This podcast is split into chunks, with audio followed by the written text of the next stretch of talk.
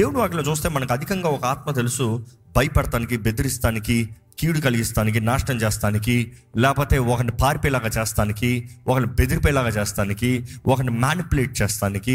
The spirit of manipulation, intimidation, fear, భయము, భీతి. ఏ ఆత్మ అంటే యెజబెల్ ఆత్మ అంటాం. ఆల్సో పోర్నోగ్రఫీ, ఫోర్నికేషన్, అడల్టరీ, వ్యభిచారము, వీటన్నిటిని చూస్తే ఈ యెజబెల్ ఆత్మ అని ఉంటుంది. కానీ ఇంకొక రకమైన ఆత్మ ఉంది, ఎంతోమందిని ఈ దినాల్లో దాడి చేస్తూనే ఉంది, కల్దీల ఆత్మ. ఈ కల్దీల ఆత్మ ఎంతోమందిని దోచుకుని పోతా ఉంది.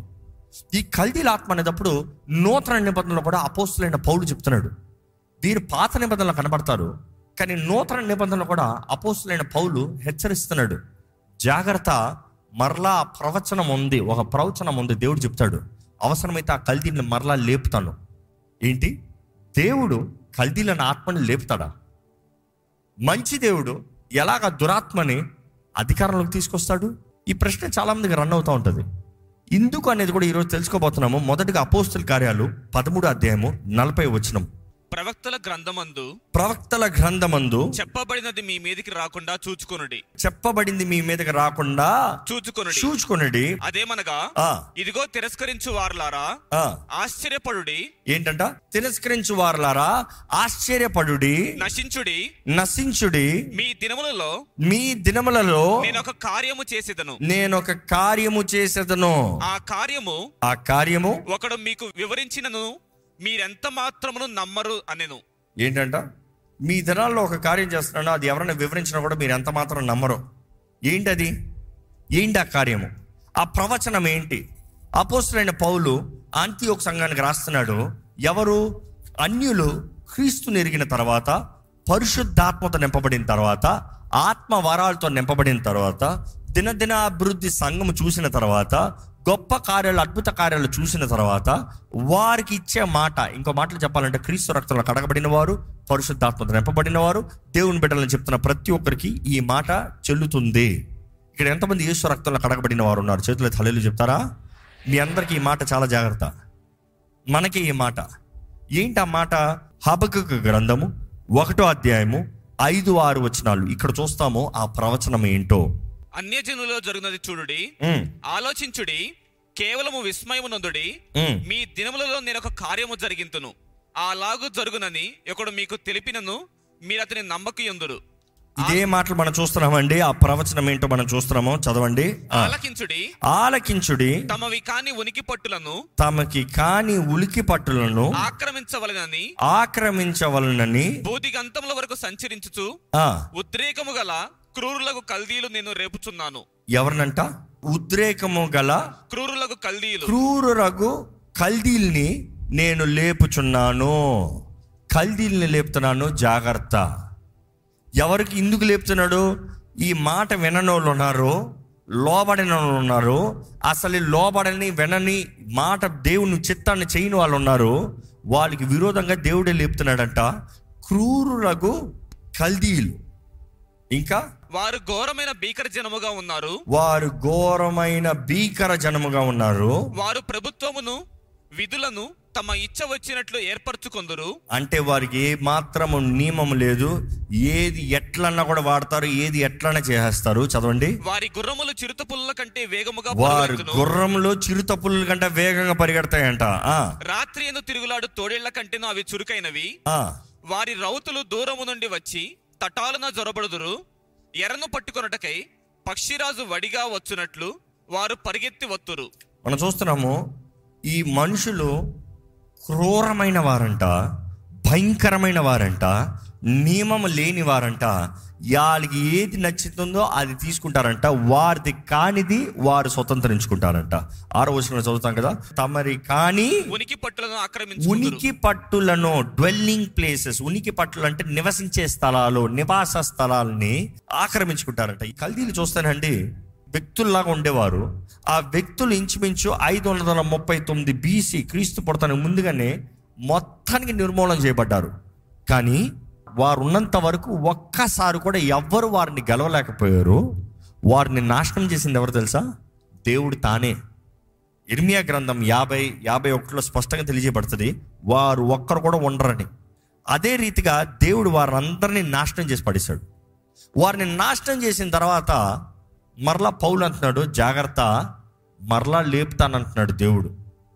అసలు దేవుడు నాశనం చేయాల్సిన అవసరం ఏమొచ్చింది? మరలా లేపాల్సిన అవసరం ఏమొచ్చింది? ఇది జాగ్రత్తగా వినండి.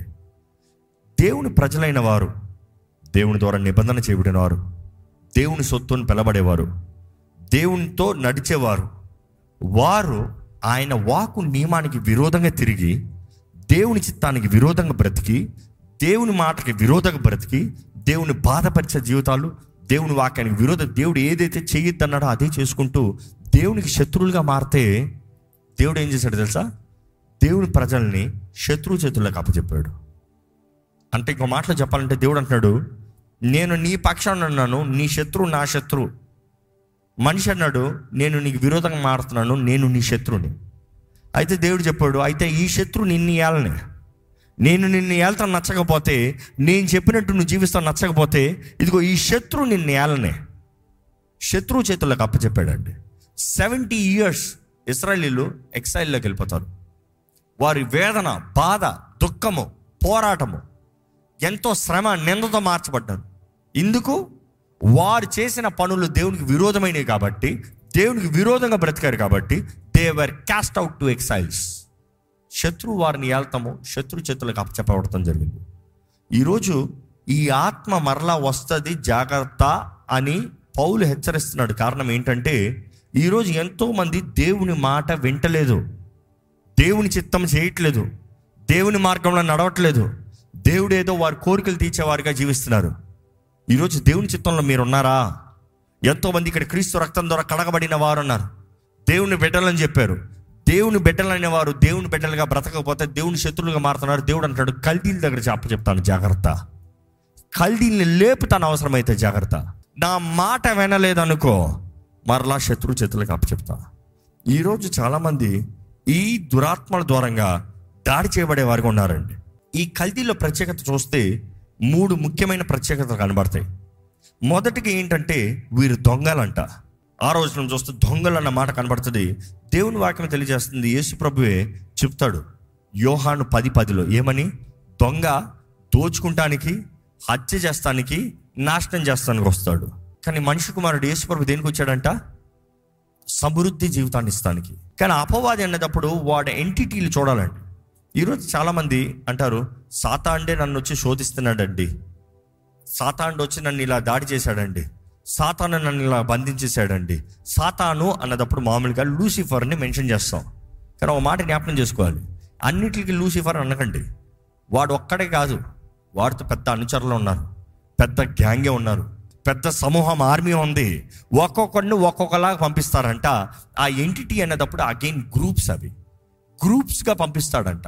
కల్దీలు పోయి మీ పని చేయండి, ఆ యెజబెల్ ఆత్మ నువ్వు పో, నువ్వు పోయి నీ పని చేసుకో మీ గ్యాంగ్తో. ఎందుకు యెజబెల్ అన్న వెంటనే పక్కన ఉంటుంది, రా భయమా, రా ఏ మ్యానిపులేషన్, రా ఏ అబద్ధమా, రా ఏ వ్యభిచారమా, రా పక్కన ఒక్కొక్క గ్యాంగ్ వెళ్తుంది. అది ఒక గుంపు గుంపులుగా వెళ్తాయి. ఈ రీతిగా అపవాది దాడులు చేస్తాడని తెలుసుకోవాలండి. వాక్యంలో చూస్తే ఏడు రకాల దురాత్మ స్థానాలు కనబడతాయి. ఈ ఏడు స్థానాలు అనేటప్పుడు మొదటికి చూస్తే అపవాది సింహాసనాలు, ఇంగ్లీష్లో అయితే థ్రోన్స్ అని మెన్షన్ చేస్తుంటాయి బైబిల్లో. ద థ్రోన్ అనేటప్పుడు స్థాని బలము, వాటి అధికారము. రెండో చూస్తే లార్డ్షిప్, ప్రభు, ప్రభువుగా ఉండాలని, it is about the lordships. మూడో చూస్తే రూలర్స్, ఏలేవారు, పరిపాలించేవారు. నాలుగో చూస్తే అధికారులు, అథారిటీస్. ఐదోది చూస్తే principalities and powers, last week చూసాం.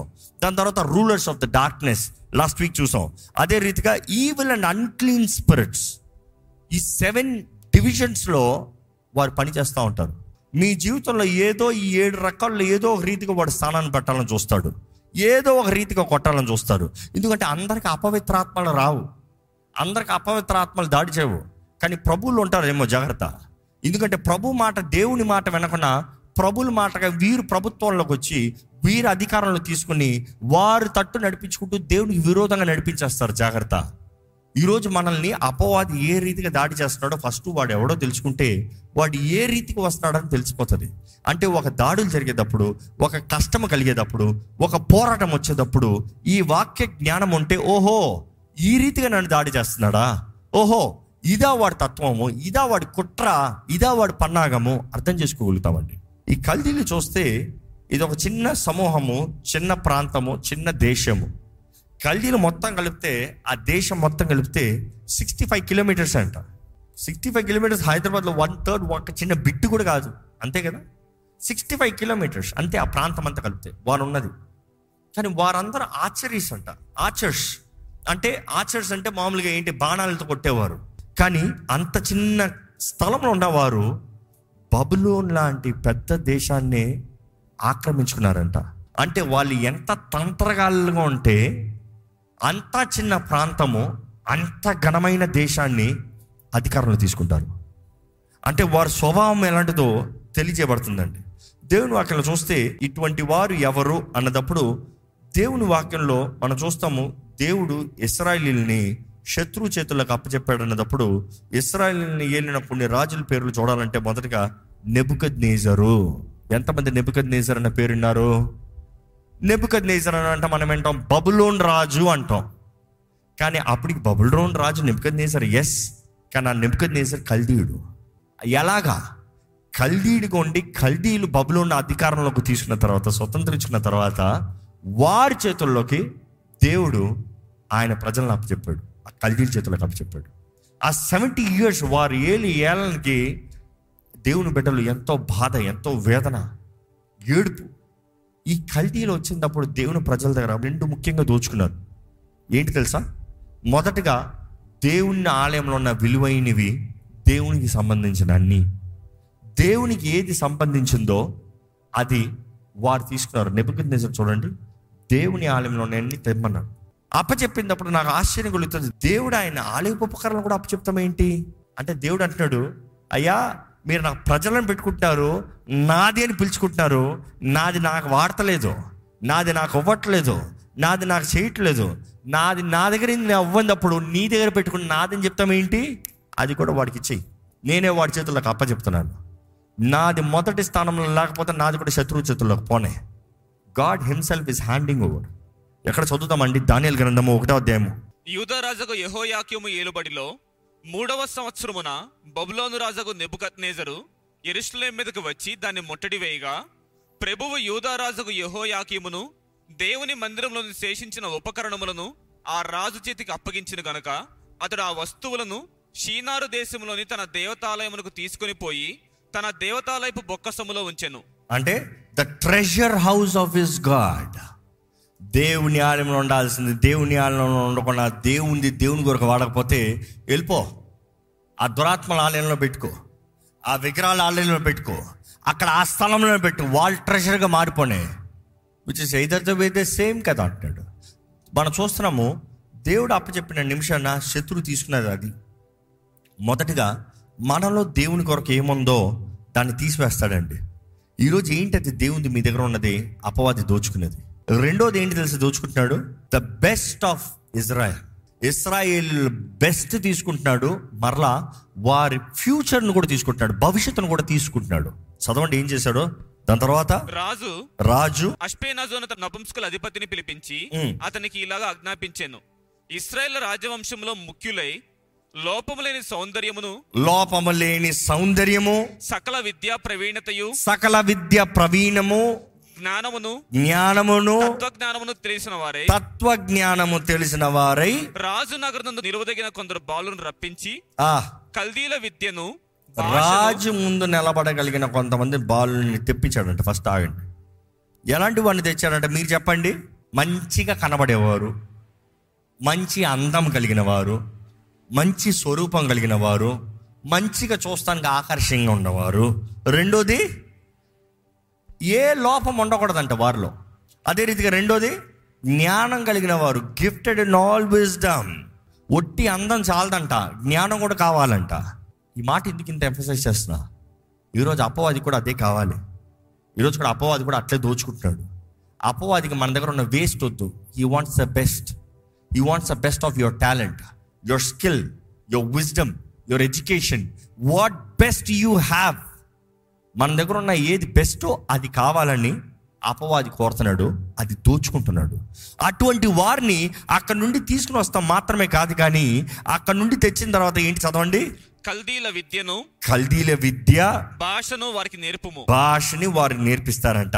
అటువంటి వారిని తీసుకొచ్చి, సరే వారి జ్ఞానం దేవుడిచ్చిన జ్ఞానము, వారికి దేవుని దగ్గర నుంచి వచ్చిన తెలివి అన్నది కాదంట, అటువంటి వారికి కల్దీల విద్యను నేర్పిస్తారంట.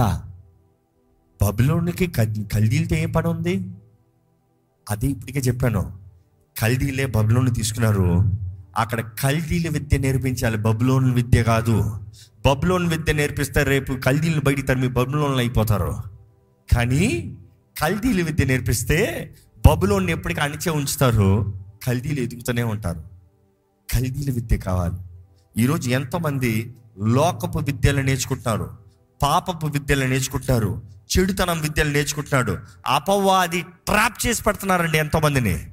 పేరుకి దేవుని బిడ్డలో, పేరుకి దేవుని సొత్తు, నిబంధన చేయబడిన వారు, ఇశ్రాయేలు కూడా నిబంధన చేయబడిన వారు, యెహోవాని దేవునిగా కలవారు, అన్ని విషయంలో దేవుని ద్వారా ఆశ్రయించబడిన వారు, ఆకాశం నుండి గొప్ప అద్భుతాలు చూసిన వారు, గొప్ప సూర్యకళ చూసిన వారు, అటువంటి వారైనా కూడా ఏ రీతిగా దాడి చేయబడుతున్నారు? కారణం ఏంటంటే వీరు దేవునికి అవిధేయులుగా మారతాం, దుష్టుడు వీరిపైన అధికారం తీసుకుని వీరిని దోచుకుంటాం.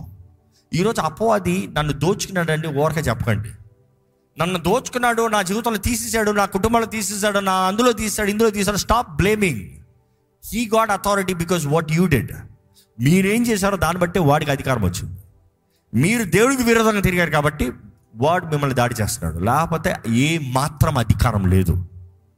దేవుడు అక్కడ చూస్తానండి, ఇటువంటి వాటిని తీసుకొచ్చి దానియల్, షద్రెక్, మెషక్, అబ్నెగోల్ అంటాం, కానీ వాళ్ళ పేర్లు ఏంటి?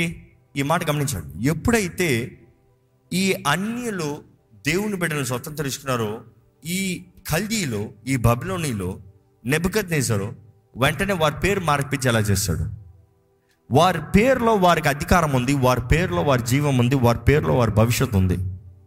He stop their future ASAP. వారి భవిష్యత్తును వెంటనే ఆగిపోయేలా చేశాడు. దానియల్ అన్న మాటకి గాడ్ ఇస్ జడ్జ్. దానియల్ అన్న మాటకి దేవుడు న్యాయాధిపతి. బెల్తెషాజర్ అని మార్చారు పేరు. అంటే అర్థం ఏంటి తెలుసా? ద ట్రెజర్ ఆఫ్ బెల్ అంటే బెల్ ఒక ధననిధి అంట. అయ్యా దేవుడు న్యాయాధిపతి అయ్యా అని పేరు కలిగిన వాడికి, న్యాయం కొరకు నిలబడాల్సిన వాడు, న్యాయం కొరకు పోరాడాల్సిన వాడు మాట పేరు ఎలా మారింది? బెల్తెషాజర్ అంటే ట్రెజర్ ఆఫ్ బెల్, దెయ్యం సొత్తు. అబ్బా ఎలా పేరు మార్చుకుంటాడు చూడండి సాతానుడు. ఈరోజు మీ పేరేంటి? ఈరోజు మీ పేరేంటి? మీ పేరులో విలువ ఉంది, జాగ్రత్త. మీ పేరులో అర్థం ఉంది, గ్రహింపు ఉంది, జాగ్రత్త. మీ పేరు తగ్గ జీవితం ఉండాలి, జాగ్రత్త. పేరు ఒక ప్రవచనం అని చెప్పచ్చు. Your name matters the most. What is your name? ఏంటి మీ పేరేంటి? మీ పేరుకి అర్థం ఏంటి? హనన్యా, హనన్యా అన్న మాట చూస్తే ద లార్డ్ ఈస్ గ్రేషియస్. దేవుడు కనికరం కలిగిన దేవుడు. కానీ ఆయన పేరు ఎలా మార్చాడు తెలుసా? షద్రెక్ అని మార్చాడు. షద్రెక్ అని మార్చినప్పుడు ద కమాండ్ ఆఫ్ అక్కు అర్థం. ద కమాండ్ ఆఫ్ అక్కు అంటే ఎవరు? అక్కు అనేది వారు ఆరాధించే మూన్ గాడ్, అంటే అక్కు పక్షాన నిలబడే అధిపతి. దేవుడు కనికరం చూపించే దేవుడు అన్న మాటను తీసేసి అపవాది ఏమని మార్చాడు పేరు? ఇదిగో ఈ మనిషి అపవాది కొరకు నిలబడే కమాండర్, అపవాది కొరకు పనిచేసే వ్యక్తి, అపవాది కొరకు పోరాడే వ్యక్తి, అపవాది పక్షాన మాట్లాడే వ్యక్తి. Whose commander are you? Whose side are you? Next చూస్తే మిషాయల్ మాట చూస్తే హూ ఇస్ లైక్ గాడ్. దేవుని లాంటి వారు ఎవరో అంటే మిషక్ అని మార్చాడు పేరు.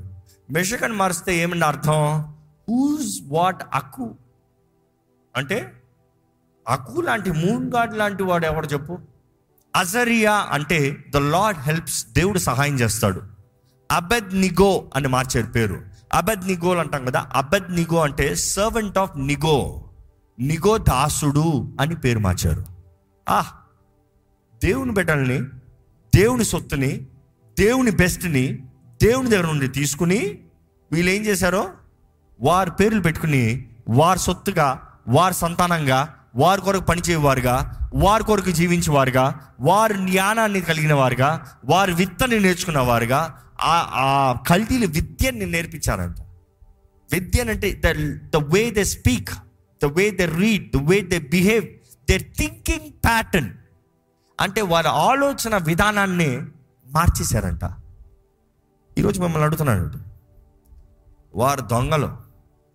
మీ జీవితంలో నుండి ఏంటి దోచుకున్నారు? ఏంటి మీ జీవితంలో దోచుకోబడింది? మీ కుటుంబంలో ఏంటి అది దోచుకోబడింది? మీ మీ కుటుంబంలో ఏంటి? మీ భర్తనా, మీ భార్యనా, మీ బిడ్డనా? ఏంటి అది దోచుకున్నాడు? ఏంటి అది? సమాధానం లేని పరిస్థితుల్లోనా సమాధానం దోచుకున్నారా? ఆశీర్వాదాలు దోచుకున్నారా? మీ ఉద్యోగాలు, మీ ప్రమోషన్లు దోచుకోబడ్డాయా? What is devil is stealing in your life? ఏంటి మీకు రావాల్సిన క్రెడిట్, మీకు రావాల్సిన టైటిల్, మీకు రావాల్సిన ఆపర్చునిటీస్ పోతున్నాయా? దేవునికి విరోధంగా పోయారా? ఒకసారి పరీక్షించుకోండి. దేవుని వాక్యానికి విరోధంగా పోతాయి, నిశ్చయంగా అన్నీ పోతాయి. దేవుని వాక్యం విరోధంగా పోయి ఎవరు వర్ధిల్లలేరు, ఏది ఫలించలేము. దేవుని వాక్యం విరోధంగా పోతున్నాయి కాబట్టి అపవాది దోచుకుని దాడి చేస్తున్నాడని జ్ఞాపకం చేస్తున్నాడు. వాడు ఎప్పుడు దేవునిది, దాని తర్వాత దేవుని నీకు అనుగ్రహించిన దాంట్లో ఏంటి మేలో నిన్ను దోచుకుని వెళ్ళిపోతున్నాడు. నీలో అంటే నిన్ను వాడు సొత్తుగా మార్చుకుంటున్నాడు. ఇది కల్దీల ఆత్మ. మీ జీవితంలో ఏదైనా పోగొట్టుకుంటున్నారంటే కల్దీలు మీ మీద దాడి చేస్తారని తెలుసుకోండి. మీ జీవితంలో anything that your losing, know the Chaldeans are chasing you. మిమ్మల్ని దోచుకుంటారు. మౌనంగా ఉన్నారా? మొత్తానికి దోచుకుని నాశనం చేస్తారు. దయచేసి స్థలం నుంచి ప్రార్థన చేసుకుందామండి. ఒక ప్రార్థన యథార్థంగా ఎలాంటి నష్టము, ఎలాంటి దోపుళ్ళు, ఎలాంటి కీడు, సమాధానము, కుటుంబము, దేవుడిచ్చింది ఏదైనా సరే పోగొట్టుకుంటారా? మొదటిగా కారణం ఏంటి? దేవునికి విరోధమైంది ఏంటి చేస్తారు? దేవుని చిత్తానికి విరోధమైంది ఏంటి చేస్తారు? దేవుని తలంపులకు విరోధమైంది ఏంటి చేస్తారు? దేవుణ్ణి బాధ పెట్టేది ఏంటి చేస్తున్నారు? ఏంటి అది? దేవుడు మనకు పాఠం నేర్పించాలని చూసేది. ఈరోజు ప్రభుని అడగండి, రావా నీవే నా కాపరి ప్రభువా, దారి తప్పిన గొర్రెల్ని వెతకి రక్షించే దేవుడు అయ్యాను. దేవా నా జీవితంలో నీవే తోడుండయ్యా, నీవే బలపరచు ప్రభువా, నీవే బలపరచు ప్రభువా. నీ చేతులకు సమర్పించుకుంటున్నానయ్యా, నీ చేతులకు సమర్పించుకుంటున్నాను ప్రభువా. మనల్ని వెతకి రక్షించే దేవుడు అండి, మన కొరకు సమస్తం సిద్ధపరిచిన దేవుడు అండి. అపవాది ఎన్నో రీతిలుగా మన జీవితాలని పోగొట్టాలని, నాశనపరచాలని, కీడు తీసుకురావాలని, అవమానాన్ని తీసుకురావాలని వాడు పొంచి ఉన్నాడు. కానీ దేవుని బిడ్డలని మీరు ఎలాగున్నారు? ఎలాగుంది మీ జీవితం? చెప్పగలుగుతారా? మన కాపరి దగ్గర రాగలుగుతారా? కేక వేయగలుగుతారా? ఈరోజు ఆయన ప్రేమతో మీ కొరకు తన ప్రాణం పెట్టినంతగా ప్రేమిస్తున్నాడండి, ప్రాణం పెట్టినంతగా ప్రేమిస్తున్నాడండి. దేవా నీవే నా కాపరివి, నీవే నా దేవుడివి, నీవే నా సర్వన్వి ప్రభా. దేవా నీవేనయ్యా, నా జీవితంలో ఏదైనా చేయాలంటే నీవేనయ్యా. If it is not you, it's not Lord. నీవు కాకపోతే ఇంకెవరు లేరు, నువ్వు కాకపోతే ఇంకేది కాదు అయ్యా. నువ్వు మంచి కాపరివయ్యా. ఎన్నోసార్లు దారులు తప్పిన మనల్ని వెతికి రక్షించాడు కదండి. నిత్య జీవాన్ని ఇచ్చే దేవుడు కదండి. మనల్ని ప్రేమతో నడిపించే దేవుడు కదా. ఒక మాట యథార్థంగా ప్రార్థన చేయగలుగుతారా? దేవుని సన్నిధిలో తగ్గింపుతో ప్రార్థన చేయగలుగుతారా? నువ్వు మంచి కాపరివయ్యా, నువ్వు మమ్మల్ని ప్రేమించే దేవుడు, మమ్మల్ని బలపరిచే దేవుడు, మా జీవితంలో మేము నడవలసిన త్రోవలో మమ్మల్ని నడిపించే దేవుడు, మమ్మల్ని ఎడబాయని దేవుడు అయ్యా. అన్ని విషయంలో నువ్వు మా తోడుంటే చాలు ప్రభా, నువ్వు బలపరిస్తే చాలు ప్రభా, నీ ప్రేమ మాకు చాలు ప్రభా, నీ కృపలు మమ్మల్ని వర్ధింపజేయ ప్రభా, నీ కార్యములు, నీ క్రియలు గొప్పవి మేము నమ్ముచున్నాము ప్రభా. ఈరోజు ఈ వాక్యం వింటూ ఎవరెవరైతే ఈ కల్దీల ఆత్మ ద్వారా దాడి చేయబడుతున్నారో, ఎవరెవరైతే ఈ కల్దీల ఆత్మ ద్వారా వెంటాడబరచబడుతున్నారో నువ్వు ఎరుగునే దేవుడు అయ్యా. ఎవరెవరైతే విశ్వాసంతో ప్రభువా నాకు విడుదల కావాలి, ప్రభువా నాకు జయం కావాలి, ప్రభువా ఈ కల్దీల ఆత్మ నుండి, ఈ మోసపరిచే ఆత్మల దోపుడి దగ్గర నుండి నాకు విడుదల కావాలని కోరుతున్నాను దేవా. వారి ప్రార్థనను ఆలకించు ప్రభువా. వారి జీవితాలని నీ తట్టు తిప్పుతూ, వారి బ్రతుకుల్ని నీ వైపు తిప్పుతూ, నీ చేతులకు సమర్పించుకుంటే, నీ సొత్తుగా మార్చుండగా దేవా ఈ క్షణమే వారికి కావాల్సిన విడుదల, రిస్టోరేషన్ నజరేయుడైన యేసు నామములో అనుగ్రహించబడునుగాక అని ప్రకటిస్తున్నాము దేవా. నీ బలమైన నీ ఆత్మ కార్యములు జరిగించు ప్రభువా. నీకు అసాధ్యమైంది ఏదీ లేదయ్యా, నీకు అసాధ్యమైంది ఏదీ లేదు ప్రభువా. దేవా నేను పంపిన మిడతలు తినివేసిన సంవత్సరములు దేవా, ఈ కల్దీలు కూడా మిడతల్లాగా ఉన్నారు కదా ప్రభా. నేను పంపిన మిడతలు తినివేసిన సంవత్సరములు అంటే నీకు విరోధంగా మేము జీవిస్తాం బట్టి అయ్యా నీవే మిడతల్ని పంపిస్తున్నావు, నీవే కల్దీలకు అనుమతిస్తున్నావు. ఎందుకంటే మేము బాగుపడాలని, మేము మా స్థితిని గ్రహించుకోవాలని, మేము ఈ భూమి పైన మా జీవితాన్ని సరిదిద్దుకుని నీ పాదాలు పట్టుకోవాలని, నీ దగ్గరికి రావాలని నువ్వు ఆశపడుతున్నావు ప్రభా. మేము కానీ తగ్గించుకుని సియోన్లో బాకా ఊది ఉపవాసంతో ప్రార్థన, గోని పట్ట వేసుకుని ప్రార్థన పూర్తిలో ప్రార్థన చేస్తాం. అంటే ఈరోజు నువ్వు కోరేది మా తగ్గింపు, మా హృదయాన్ని చింపుకుని దీనత్వంతో మా స్థితిని గ్రహించుకుంటూ, నీవు ఎవరు ఉన్నా, నువ్వు ఏమై ఉన్నావో, నువ్వు ఎవరివై ఉన్నావో గ్రహించుకుంటూ నీ ముందు సమర్పించుకోవాలని నువ్వు ఆశపడుతున్నావు. నీ ముఖాన్ని వెతికినట్లయితే దవ నువ్వు మరలా మిడతలు తిరివేసిన సంవత్సరంలో తిరిగి ఇస్తానంటున్నావయ్యా. దవ మా అవకాశాలు, మా దీవెనలు, మా ఏవి అయితే అపవాది దోచుకున్నాడో తిరిగి మనకు అనుగ్రహించే దేవుడు, నువ్వు మేలు చేసే దేవుడు అయ్యా. నీ బిడ్డల పక్షాన సమస్య సంపూర్తి జరిగించే దేవుడు అయ్యా. నీకు అసాధ్యమైంది ఏది లేదు ప్రభా, నీకు ఏదీ లేదు అసాధ్యమైంది. ఇదిగో ప్రభా, ఈరోజు నీ సన్నిధిలో ఉన్న వారిని చూడు, దర్శించు, నీ కార్యం, నీ క్రియ జరిగించు. నీ వాక్కు వినటం ద్వారా నీ కార్యం జరగాలని వేడుకుంటాను అయ్యా. ఏ ఏ దేహంలో అనారోగ్యం పొందు, ఏ ఏ దేహంలో అయ్యా దుష్టుడు దాడి చేయించున్నాడు, ఏ ఏ దేహంలో ఏ ఏ బలహీనతలు, ఏ ఏ పాపాలు బట్టి, ఏ ఏ కీడు బట్టి అనుమతించబడిందో నువ్వు ఎరుగున్న దేవుడు అయ్యా.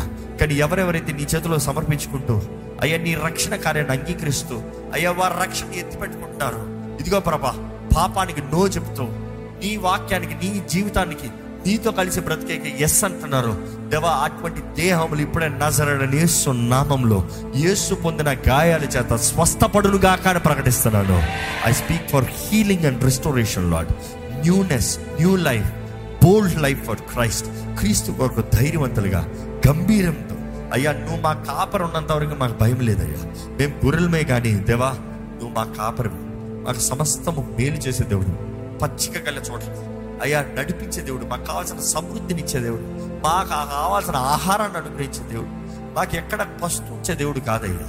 ఆత్మీయ జీవితం, శారీరక జీవితం అన్ని విషయంలో సమృద్ధి దయచేయ్యా.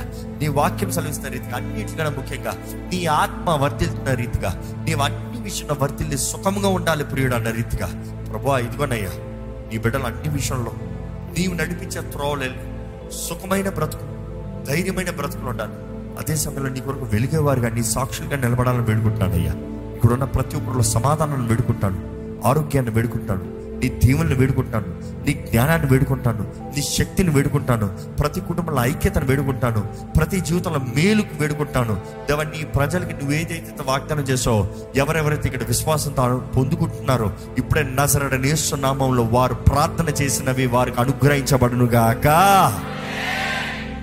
దేవా మా ప్రార్థనలకు జవాబు ఇవి, నీ కొరకు నమ్మకస్తులుగా మమ్మల్ని నిలబెట్టు. శక్తి చేత కాదు, బలము చేత కాదు, నీ ఆత్మ ద్వారంగానయ్యా. ఈరోజు మేము అపవాదిని ఎదిరించాలని కూడా నీ ఆత్మ ద్వారంగానే ప్రభా, మాలో ఉన్నవాడు లోకంలో ఉన్నవాడి కన్నా గొప్పవాడు అన్న రీతిగా గంభీరమైన ధైర్యమైన జీవితాలు మాకు అనుగ్రహించమని, మా పరిస్థితులు మేము గ్రహించుకున్న వారుగా నీ నీడలో, నీ కంచెలో జీవించే కృపను మాకు అనుగ్రహించమని వేడుకుంటూ, విత్తన వాక్యాన్ని ముద్రించి ఫలింపజేయమని నజరేయుడైన యేసు నామమున అడిగి వేడుచున్నాం తండ్రి. Amen.